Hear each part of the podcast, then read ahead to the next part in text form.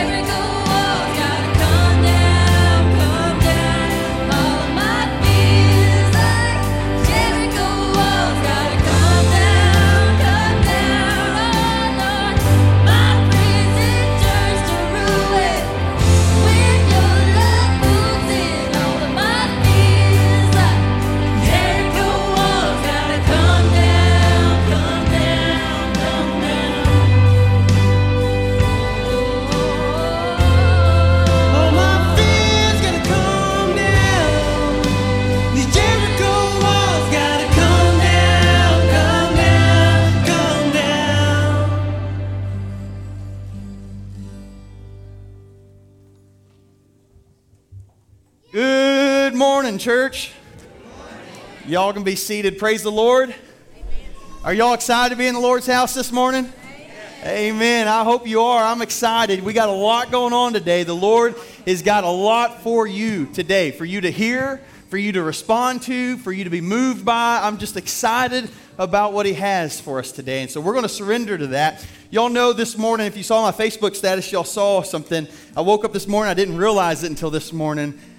10 years ago on this Sunday, I started preaching and pastoring a church that we planted in Indiana. The very first time I ever was a pastor was 10 years ago today. Isn't that crazy, y'all? 10 years. Yeah, praise God. I mean, glory goes to the Lord for, for what He's done in the last 10 years. And I just think, um, man, you blink your eyes a couple times and 10 years goes like that, don't it? Life goes on and so does your body. It just goes on and on and on. I get it. Um, but uh, I'm so thankful to the Lord over these last 10 years. He's been so faithful to me. He's blessed me and my family and blessed us in ways that we could never imagine being blessed. And He's blessed our church, and I'm thankful for just the Lord. And so, y'all just let's surrender to the Lord today. Father, here we are, God, and we pray that today we would meet with you in this place. Lord, as we have the Lord's Supper that's going to be here later, Lord, would you even now prepare our hearts for such a heavy thing? God, something that, that we get to do in remembrance of you. And I just pray that you would speak so loudly today. Lord, that we would hear so clearly today from your word and what you have for us, God, as we worship you, as we understand your promise. God, we surrender to you today. We surrender for what you have for us. And we desire to respond. And so help us respond today. In the name of Jesus, we pray. Amen.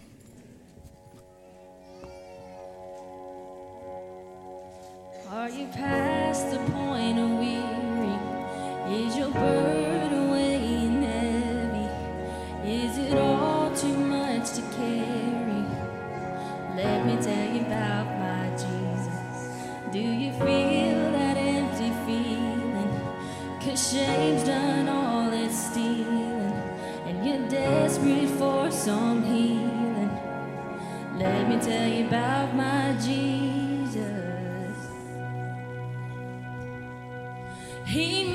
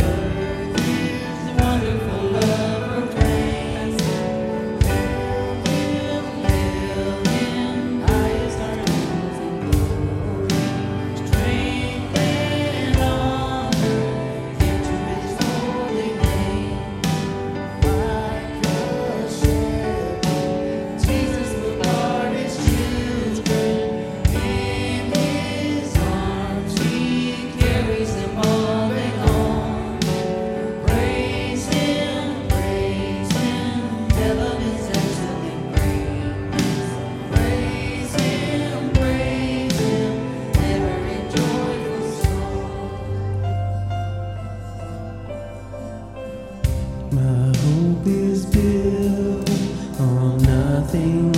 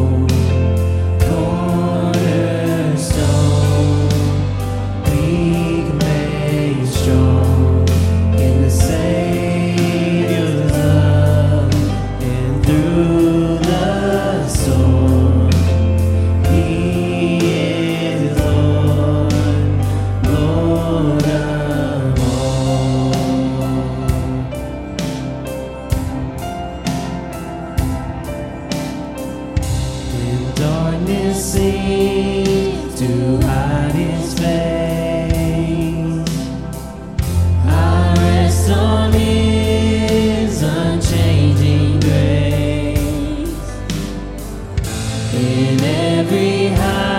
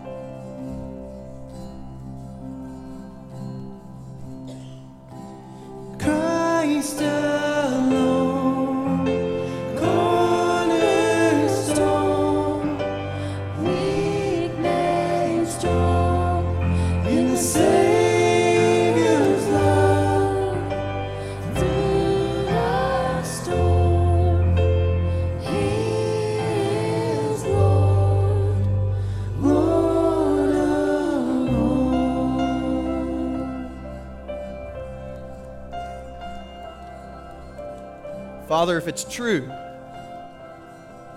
if it's true that you're Lord, then God, it's true that you're Lord of all. So, God, I just pray with all the things that's in our life, God, Lord, that they would resemble that they are under the lordship of Christ. And Father, if there's something that needs to be placed under your lordship,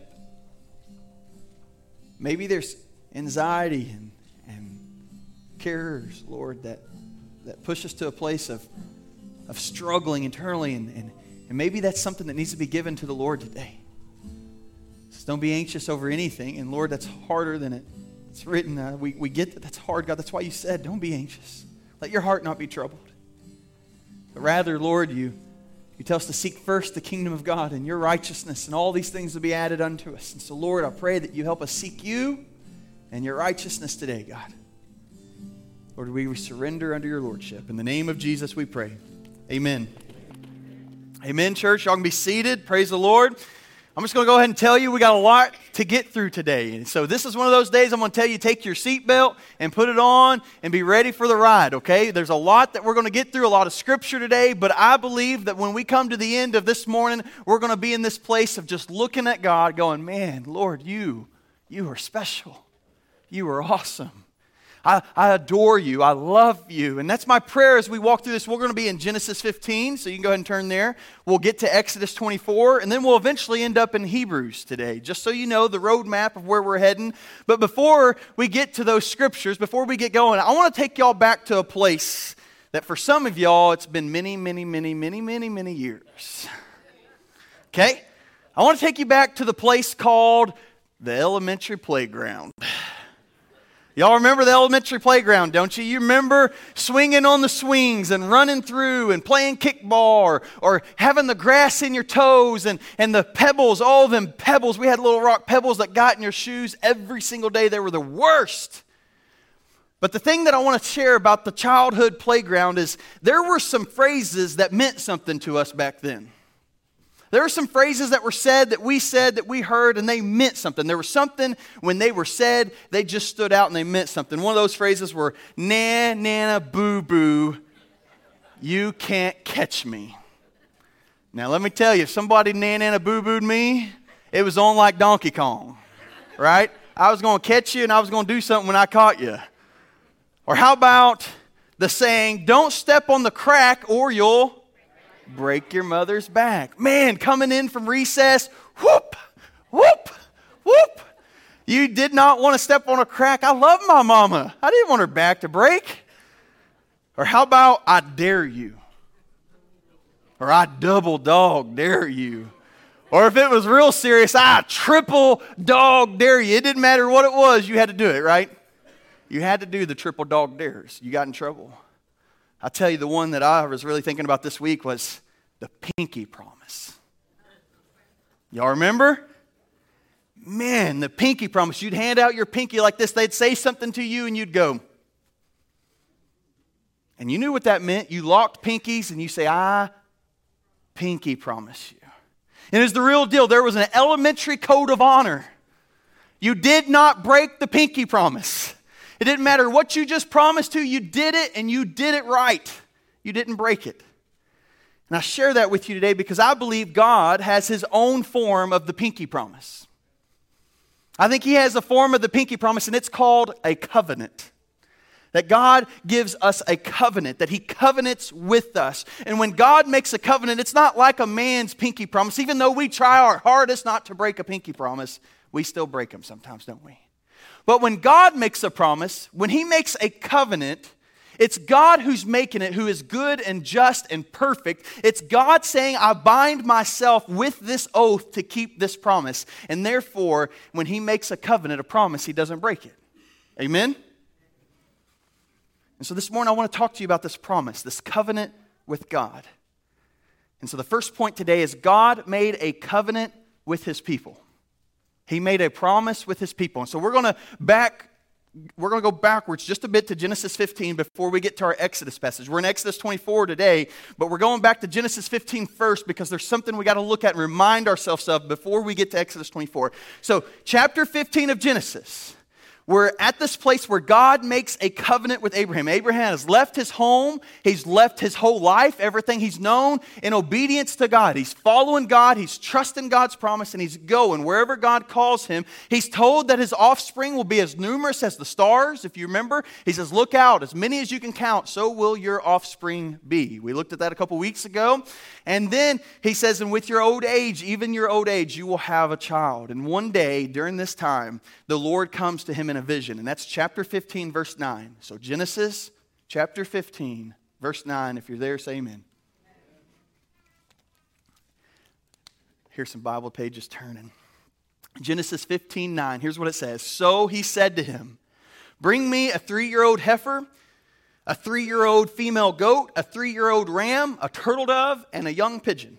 And then he brought all these to him and cut them in two, down the middle, mid, middle, and placed each piece opposite the other. But he did not cut the birds in two. And when the vultures came down to the carcasses, Abram drove them away. Now, when the sun was going down, a deep sleep fell on Abram. And behold, horror and great darkness fell upon him. And then he said, So God said to Abram, Know certainly that your descendants will be strangers in a land that is not theirs, and we and will serve them, and they will afflict them for 400 years. And also the nation whom they serve I will judge. Afterward they shall come out with great possessions. Now as for you, as for you, you shall go to your fathers in peace. You shall be buried in a good old age. But in the fourth generation, they shall return here. For the iniquity of the Amorites, Amorites is not yet complete. And it came to pass when the sun went down and it was dark, listen to this, that behold, there appeared a smoking oven and a burning torch that passed between those pieces. What pieces? The animals that were cut in half. And on the same day, verse 18, the Lord made a covenant with Abram and saying, To your descendants I have given this land, from the river of Egypt to the river, the great river, the river Euphrates. And so this is huge when we understand the covenant. When we understand the covenant, this passage is so special. Now there's there's pictures of this covenant before this, but this is the first passage where it says the Lord made a covenant. He made a covenant with Abraham, and Abram is his name at this point. And the language, the literal language is the Lord cut a covenant. That's the language it uses. He cut a covenant. And now we're not too far removed from that. We use similar language, don't we? Don't we say you cut a deal? Y'all ever said that? I cut a deal? Or you strike a bargain. Y'all ever heard those things? That comes from this language of cutting a covenant. You cut a covenant. Now, why would that be the language used? Well, it seems to reflect the covenant making process of ancient times. What do we do when we come into a contract? There's a dotted line. I had to sign one for the Anderson County Youth Livestock Association building because we're renting it out for this event this week. I had to get a contract, had to go through, and you know what I had to do? Yeah, we hope I read it, right? And then at the end, there's a dotted line or a line that says, please sign here. Thank you. And then you sign your name, and that's you making a contract with them. Now, in the old times, they didn't have paper, they didn't have things like this. And so it seems to be that the way they made a covenant is that they would take an animal and they would slice it in half, they would lay it out, and they would walk through it. And the point would be is if I break this covenant, just as these animals were slashed in half and died, so shall it be to me. Whew, covenants meant a little more to you then, didn't it? Man, if I had to walk through dead animals and say, that's me if I break it, I think it'd mean more than just me signing my name on something. But that's the way it was. And, and we see this in this passage here in Zedekiah with in Jeremiah 34. It's the same thing. His men had to make a covenant. It says that they walked through animals that were cut in half as well. And so we see this through Scripture. In essence, if as the animal is cut up, so shall you if you um, break the covenant. It's the curse of breaking the covenant. But what we see here in this passage is the grace of God's covenant. Why do we see the grace of God's covenant? Because Abram never walks through it. Did y'all catch that? It says a deep sleep went on him. And what happened? It says that a, a smoking oven a smoking oven and a burning torch, which I believe are allusions to the pillar of cloud and the pillar of fire, which was the presence of God. And so you have this picture of God's presence while Abram's sleeping, walking through, saying, I have made a covenant with you, Abram. Because the reality is, is Abraham was never really going to be able to fulfill that covenant. Because we're sinful men that have fallen from the glory of God. And God makes this covenant, this promise with them, and He's the one that walks through it. And what was the covenant? That He would be their God and they would be His people, and that they were promised this land. But if you caught it, it said, I want you to know your family, your descendants will be what? He says, foreigners, strangers in a land for how many years? 400 years. What's he talking about there? Talking about slavery in Egypt, right? He says, I want you to know that there's slavery coming to your people for 400 years. They'll be in bondage, they'll be slaved. And did this happen? Yes, it happened in Egypt. We have been going through Exodus since April, y'all. And so we have been walking through this story of where they have been slaved for 400 years, and God uses Moses to lead them out, to let my people go. We've been walking through this. He's led them out. And in fact, right now, when we pick up in Exodus 24, right now is the point where they've been led out. They've been led to the Mount Sinai where Moses meets with God. And then God gives the commandments. He walks through this. And right now, they are at this place of where they are freed, yet not experiencing the fulfillment of the promise yet. Because what was the promise? He said, I'll give you this land, this great land between the rivers. And so imagine how important this covenant would have been for you if you're the Israelites. You've just been led out of slavery. You were told that you would be in slavery for 400 years. Moses leads you out 400 years later. You're waiting to enter into the promised land. Don't you think your mind's going to go back to, man, y'all remember what God told Abraham? He said he made a covenant with him. And so as we go to Exodus 24, y'all turn here.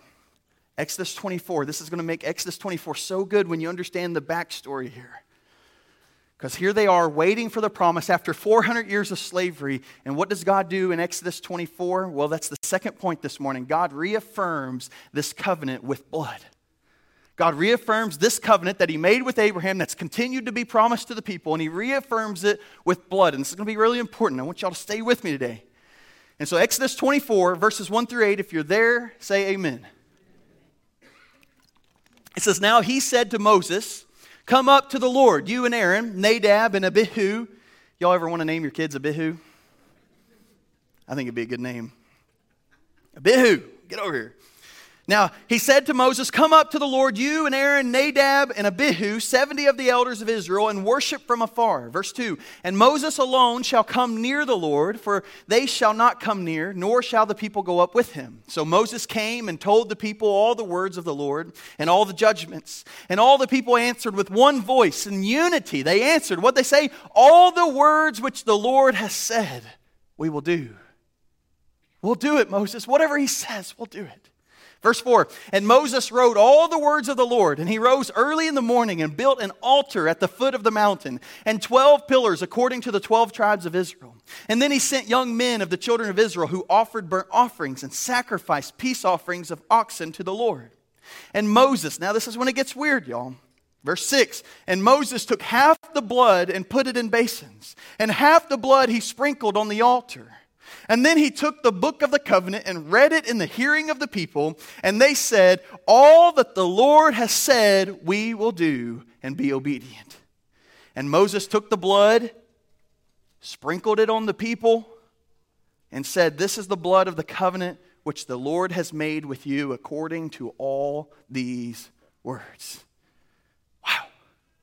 Pretty interesting passage here. They're waiting 400 years. They get released. They're in freedom now. They're waiting for the promise to be fulfilled. And what does God say? He says, I'm reaffirming this covenant with you. Come here, Moses. Come here, y'all. 70 elders, y'all come up. Moses, you come closer. He says, Come and worship me. That's how it starts. Don't miss it. He says, Come up to the Lord and worship. Come and worship. And what does the response look like? What's the response of true worship? They said in one voice, Whatever the Lord has said, we will do it. All the words which he said, we will do. Y'all know, I think we get a wrong idea of worship sometimes today. I think sometimes we think worship's this emotional response when we're singing or when we're hearing word, the word of God preached, and it's an emotional response, and that's part of worship, yes. But but real true worship is when that emotional response then turns into obedience, and you start saying, "If I really love you and adore you, God, if you really love me and given me the capability to love you back, if that's all true, then let me follow you. Let me worship you in obedience. Whatever you say, Lord, we will do." And for a man a man to be able to worship a holy God, there must be a sacrifice, we're told. Moses builds an altar, and what does he do? He goes and sends out for those young men that gave a, a burnt offering and a peace offering and who had offered oxen. And what does he do? He says, Go get them. Give me the blood. He takes a basin of blood. Y'all listening, right? He takes a basin of blood and he starts sprinkling it all over the altar. Could y'all imagine? Can you imagine if I had a big bowl of blood up here and I'm talking to you and I start sprinkling it all over the altar? And then he says, the book of the covenant's read to you. And he starts reading the book of the covenant, and, and it's read in the hearing of the people. And so they're all hearing. And as they're hearing what's being said there, this, this blood then gets taken and then starts to be sprinkled on you. Let's get the picture in our mind, y'all. Blood all over the altar. I got blood sprinkled all over you. Now, y'all are saying, What kind of Baptist church is this? I'm out of here. Right? You got this blood going all over you, and then you got blood running down your eyes, running down your face. It's all over the floors. It's stinking in here. Can you imagine this picture? I mean, I want to put this in perspective for us. There's blood everywhere. It's a bloodbath. It's literally a bloody mess. Everywhere you can imagine, there's blood. And why? Because there has to be a reconciliation made between an unholy man and a holy God. And that reconciliation takes a sacrifice, and that sacrifice demands blood. And so there's a very clear picture of how much blood is demanded, what that looks like in this time where they're meeting with the Lord. It takes sacrificial blood to fulfill the reconciliation. So Moses sprinkled blood over all the altar, over all the people, and it was a picture of the cost of sin. Y'all remember, God promised life in the beginning. In the Garden of Eden, He promised life. He says, You can have life, and it's very good. He says, Just obey me. Don't disobey me. If you disobey me, I promise death to you. And Satan gets in on it and he says, Oh, God won't surely bring death upon you. And they disobey God, and what happens? Death is surely brought on them. And from that moment on, church, it's a bloodbath through all the scriptures. Literally, very next thing that happens is they're ashamed of their nakedness, and there has to be a sacrifice of animals to be able to cover them up. And then the very next thing after that, immediately after that, what happens? Well, you have the two first sons of the world kill one another. Mom and dad have to watch their son kill their other son. And God comes to them, comes to Cain, and says, Cain, the blood of your brother cries out from the ground. You take it on all the way to the blood of the lamb that was put over the doorpost at Passover. There's blood all over the scriptures. Why? Because our reconciliation demanded blood. Hebrew picks up on this, so flip over to Hebrew 9 with me. Hebrews 9. I want to tie this in for you together because I am telling you at the end, if you stay with me, you're going to look at God in a whole new way. You're going to be amazed and adore him for, for what he's doing because he's made a covenant. He reaffirms it with blood. And then we're going to see the reality and the purpose of this. So go to Hebrews chapter 9, verse 18 is where we're picking up.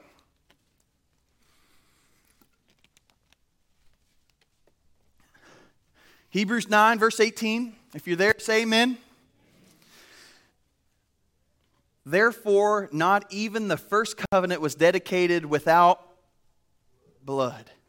For when Moses had spoken every precept to all the people according to the law, he took the blood of calves and goats and water and scarlet wool and hyssop and sprinkled both the book itself and all the people, saying what we just read This is the blood of the covenant which God has commanded you.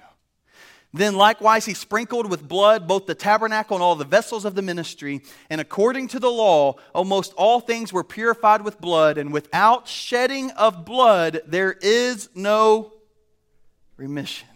Without the shedding of blood, there is no remission.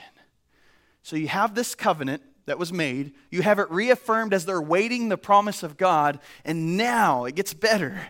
Because now, as we continue in the book of Hebrews, what we're going to see is not only did God make a covenant, not only does He reaffirm the covenant with blood, but now the third point is God establishes a new covenant with His blood. And so, this is the picture, this is the requirement, the, the, the, the strong cost of blood and the picture of sin and all that, that, that is required to reconcile us. Now, Jesus in Hebrews is going to tell us Jesus is, is the one who gives remission by the shedding of his blood. And so, third point, God establishes a new covenant with his blood. Hebrews 6, verse 13. Hebrews chapter 6, verse 13. We're going to stay in Hebrews for a moment here. So Hebrews 6 verse 13 if you're there say amen. You're getting there. Hebrews 6:13. For when God made a promise to Abraham because he could swear by no one greater he swore by himself. We're calling back to Genesis 15 here. Verse 14, saying, Surely blessing I will bless you, and multiplying I will multiply you. And so, after he had patiently endured, he obtained the promise. For, in, for men indeed swear by the greater, an oath for confirmation is for them an end of all dispute. But thus God, determining to show more abundantly to the heirs of promise the immutability of his counsel, confirmed it by an oath. That by two immutable things in which it is impossible for God to lie, we might have strong consolation who have fled for refuge to lay hold of the hope set before us. This hope, listen, church, you need to hear this today. This hope we have as an anchor of the soul. We just sung that today. That we have this hope as an anchor of the soul, both sure and steadfast, which enters the presence behind the veil. For where the forerunner has entered for us, even Jesus, having become high priest forever, according to the order of Melchizedek. You see, God made a covenant and he swore by himself.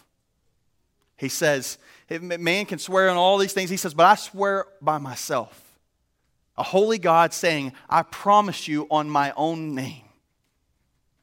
And this is true too. Isn't this what happened with Abraham? Abraham was asleep. And what does God's presence do? God's presence is the one that makes the covenant. It's him making the covenant, him swearing by himself. And the curse of the covenant would be that if one failed, they would be as dead as the sacrificed animal.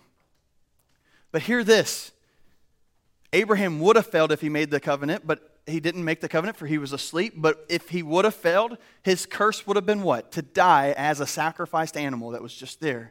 But what does God do instead? Rather than Abraham dying, Abraham lives because he believed God and it was accounted to him as righteousness, it says. He believed God and is counted as righteous. Now get this. And the one who died, the one who took the curse for the breaking of the covenant, which he did not break, for he is God, is the God man, him only, Jesus Christ, who took the curse for us and became the Lamb of God sacrificed for us. And if God affirmed this covenant through the blood of animals sprinkled by Moses, how much more so does he affirm this covenant by the blood of Jesus sprinkled on us? Fact, that's what he says in Hebrews 9. Look at it with me. Hebrews 9, verse 11. You are doing a great job with your Bible drills this morning. Hebrews 9, verse 11. Here's what it says but Christ came as high priest of the good things to come, with the greater and more perfect tabernacle, not made with hands, that is, not of this creation, not with the blood of goats and calves, but with his own blood. He entered the most holy place once for all, having obtained eternal redemption. For if the blood of bulls and goats and the ashes of a heifer sprinkling the unclean sanctifies for the purifying of the flesh, how much more shall the blood of Christ? who through the eternal Spirit offered himself without spot to God, cleanse your conscience from dead works to serve the living God. And for this reason, he is the mediator of the what? The new covenant. By means of death, for the redemption of the transgressions under the first covenant, that those who are called may receive the promise of eternal inheritance. For where there is a testament, there must also be necessity to be the death of the testator. And for the testament is in force after men are dead, since it has no power at all while the testator lives. So therefore, Jesus establishes a new covenant with his own blood. Church, I can't emphasize with you the importance of the blood of Jesus today. I can't emphasize enough the importance of it to recognize the blood of Jesus and what it means for me and you today. When I think of the blood of Jesus, my first thought goes to the Garden of Gethsemane. And he's there praying at the garden, knowing that the cross is the very next thing for him. And what does he do? he starts sweating blood because he's in such agony. Our Lord prayed in a garden, ready to give his life up, and was in such agony during that time that he literally sweats blood. And you know what he says? He says, Your will, God, not mine. That's true sacrifice. That's true surrender. Your will, God, not mine. Followed by obedience, even to the point of death on a cross. I also think about the crown of thorns. There's a crown on the top of this cross over here. I think about that crown being put on your head, and it was put on our Lord's head. And the thorns digging into his flesh, causing blood to run down the back of his head, causing blood to get in his eyes and blood down his face, dripping down his chest. I think about the blood of Jesus on, on his back when he was lashed and beaten, literally with all kinds of torture devices to where his flesh was open for you and for me. I think about the blood of Jesus as he was walking the way to Calvary and that whole road while he was carrying the cross, the blood just splattered and smeared all over the road to Calvary.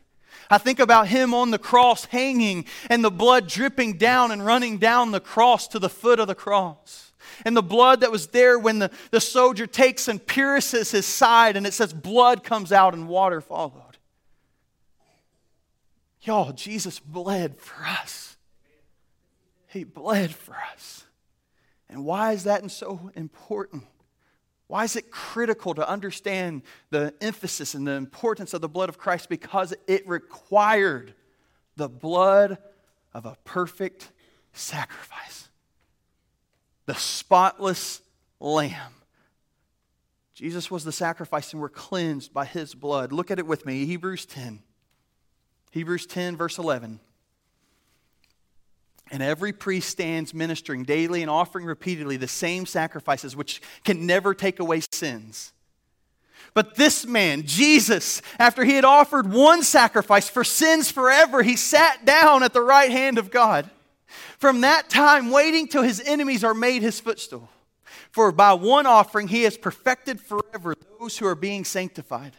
But the Holy Spirit also witnesses to us, for after he has said before, This is the covenant I will make with them. Here he's quoting Jeremiah. This is the covenant I will make with them. After those days, says the Lord, I will put my laws into their hearts, and in their minds I will write them. And he adds, Their sins and their lawless deeds I will remember no more. Now, where there is remission of these, there is no longer an offering for sin. Jesus' blood was good enough to cover every sin in this room. Amen, buddy. Every sin. You know how many times I hear as a pastor, I don't know if Jesus can truly forgive me.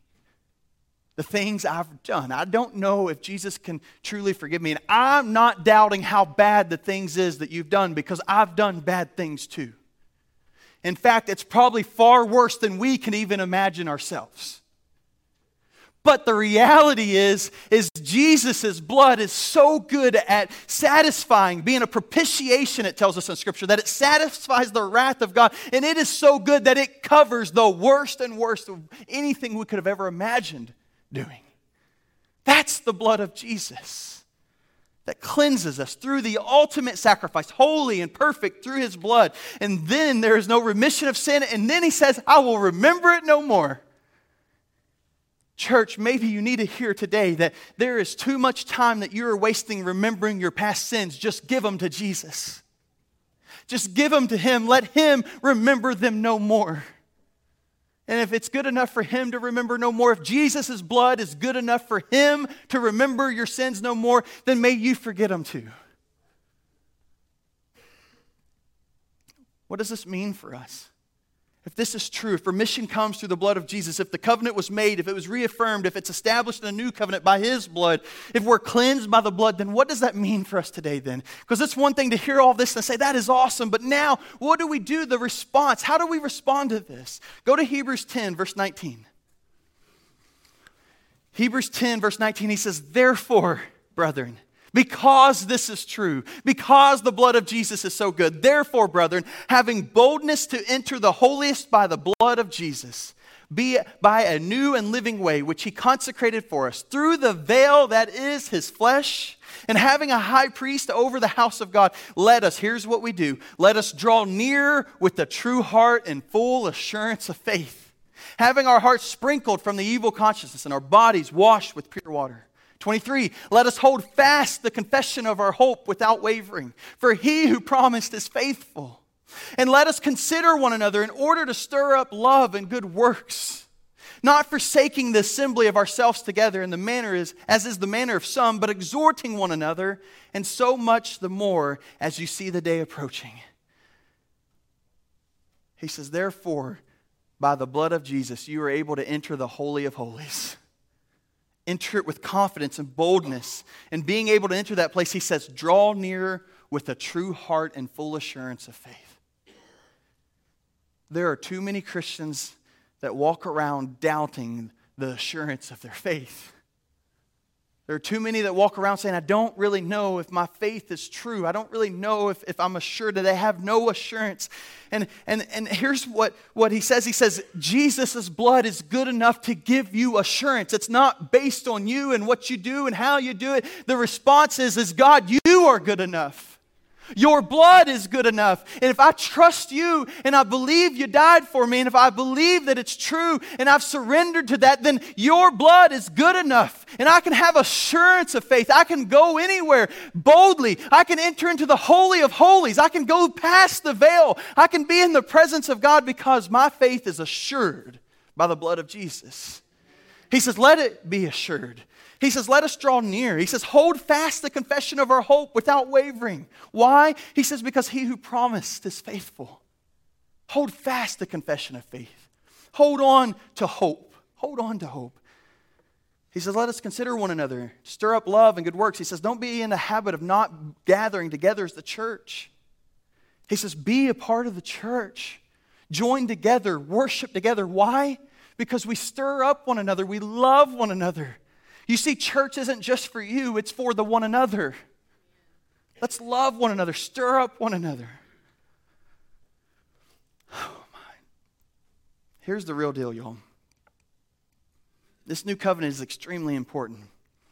And our response to the new covenant, which we're about to respond by taking the blood, his blood of the new covenant. That's what it says. This is why it's important to understand this today.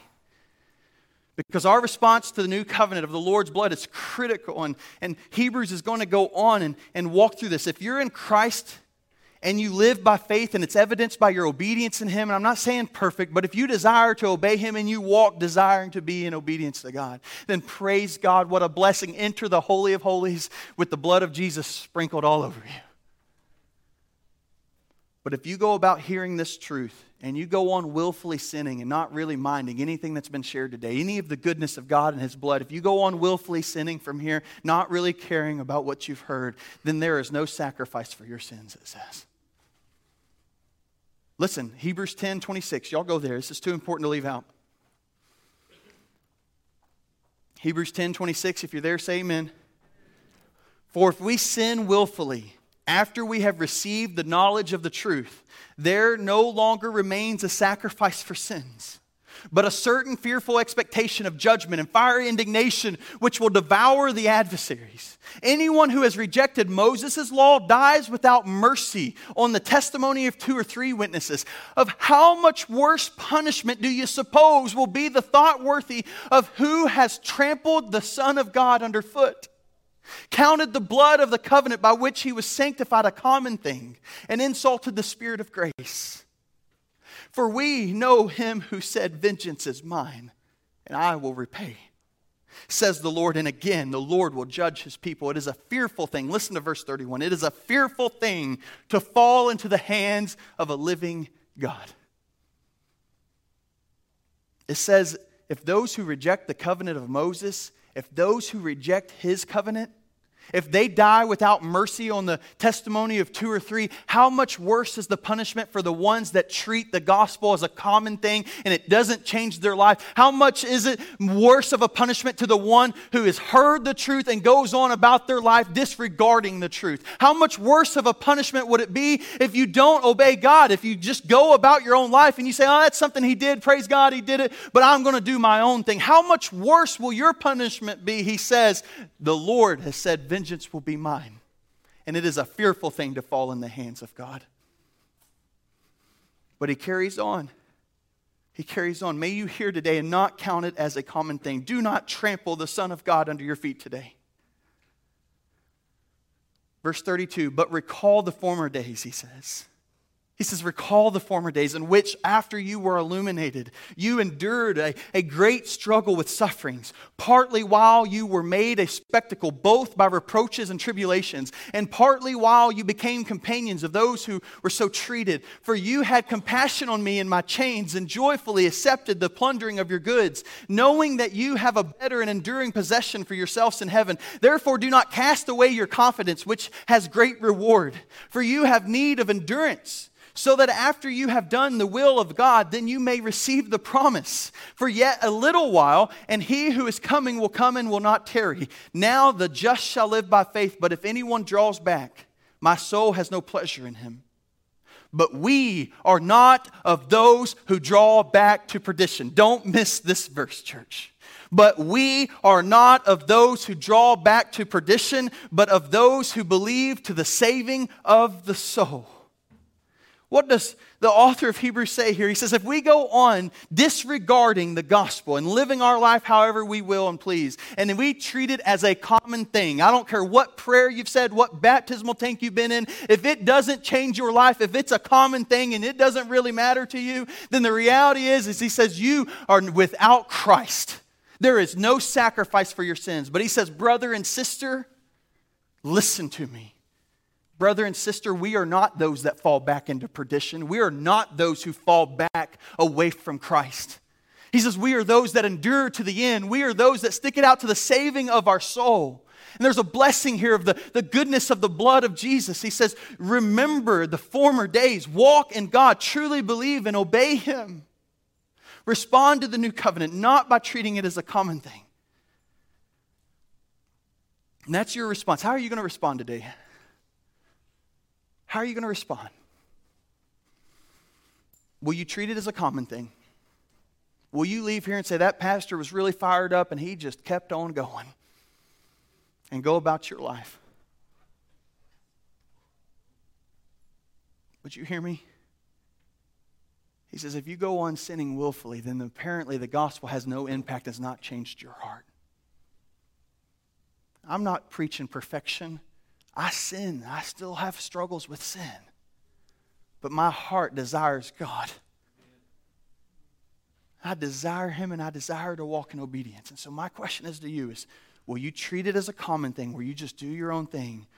Or will you be moved today when He says, we don't fall back into that, but rather the saving of our soul? We respond to the goodness of this new covenant. Church, we're about to take of the Lord's Supper. And Jesus literally says, This is my bread. He takes it, he breaks it, gives thanks, and he gives it to them. He says, Take, eat, do this as often as you do it in remembrance of me. It was broken for you. And then he takes the cup. And you know what he says? He says, This cup is my blood of the new covenant. My blood of the new covenant. When you take of this cup, recognize that he has established a new covenant for you and that the blood of Jesus has paid for your sin, and you respond and thank God for that salvation. And you take of it with bold confidence, entering into the presence of God. But if you don't, hear me. I'm so burdened today. If you hear me, I want you to hear me.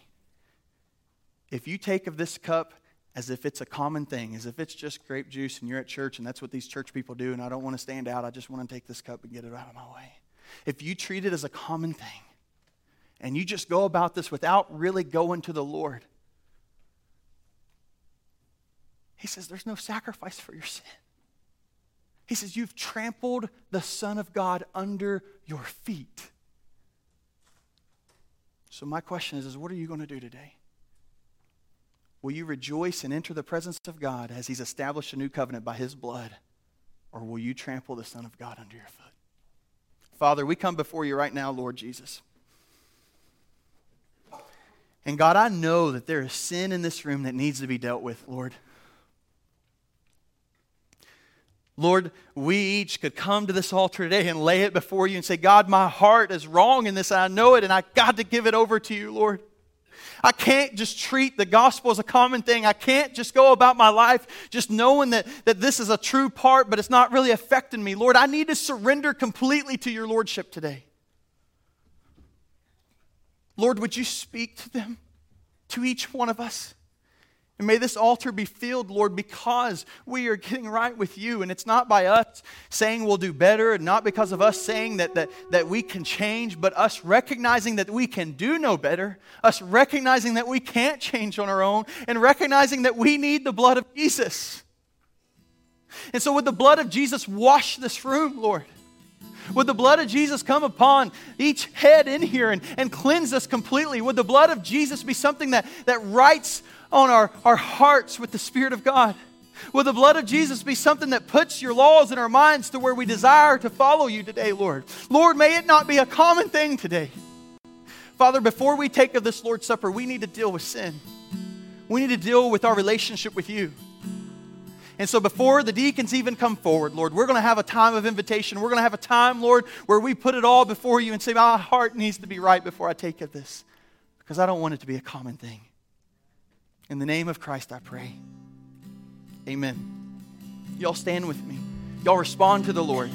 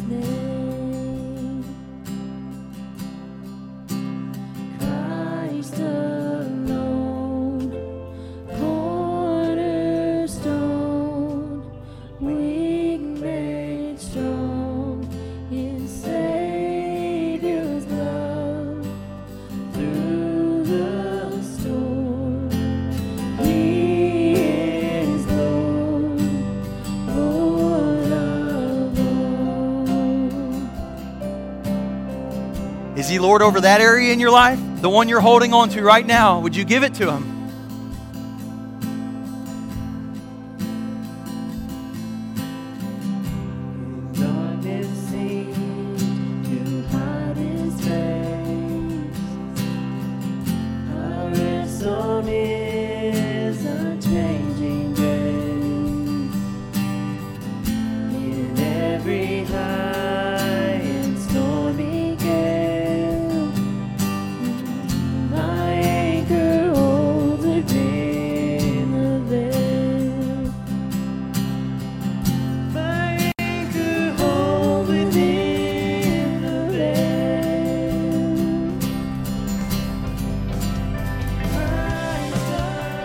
For listening today, and we trust that you were blessed by an Almighty God that loves you. Friendship loves you as well, and if you would like to talk to someone, please call the church at 903 549 2542. Again, that is 903 549 2542. God bless you.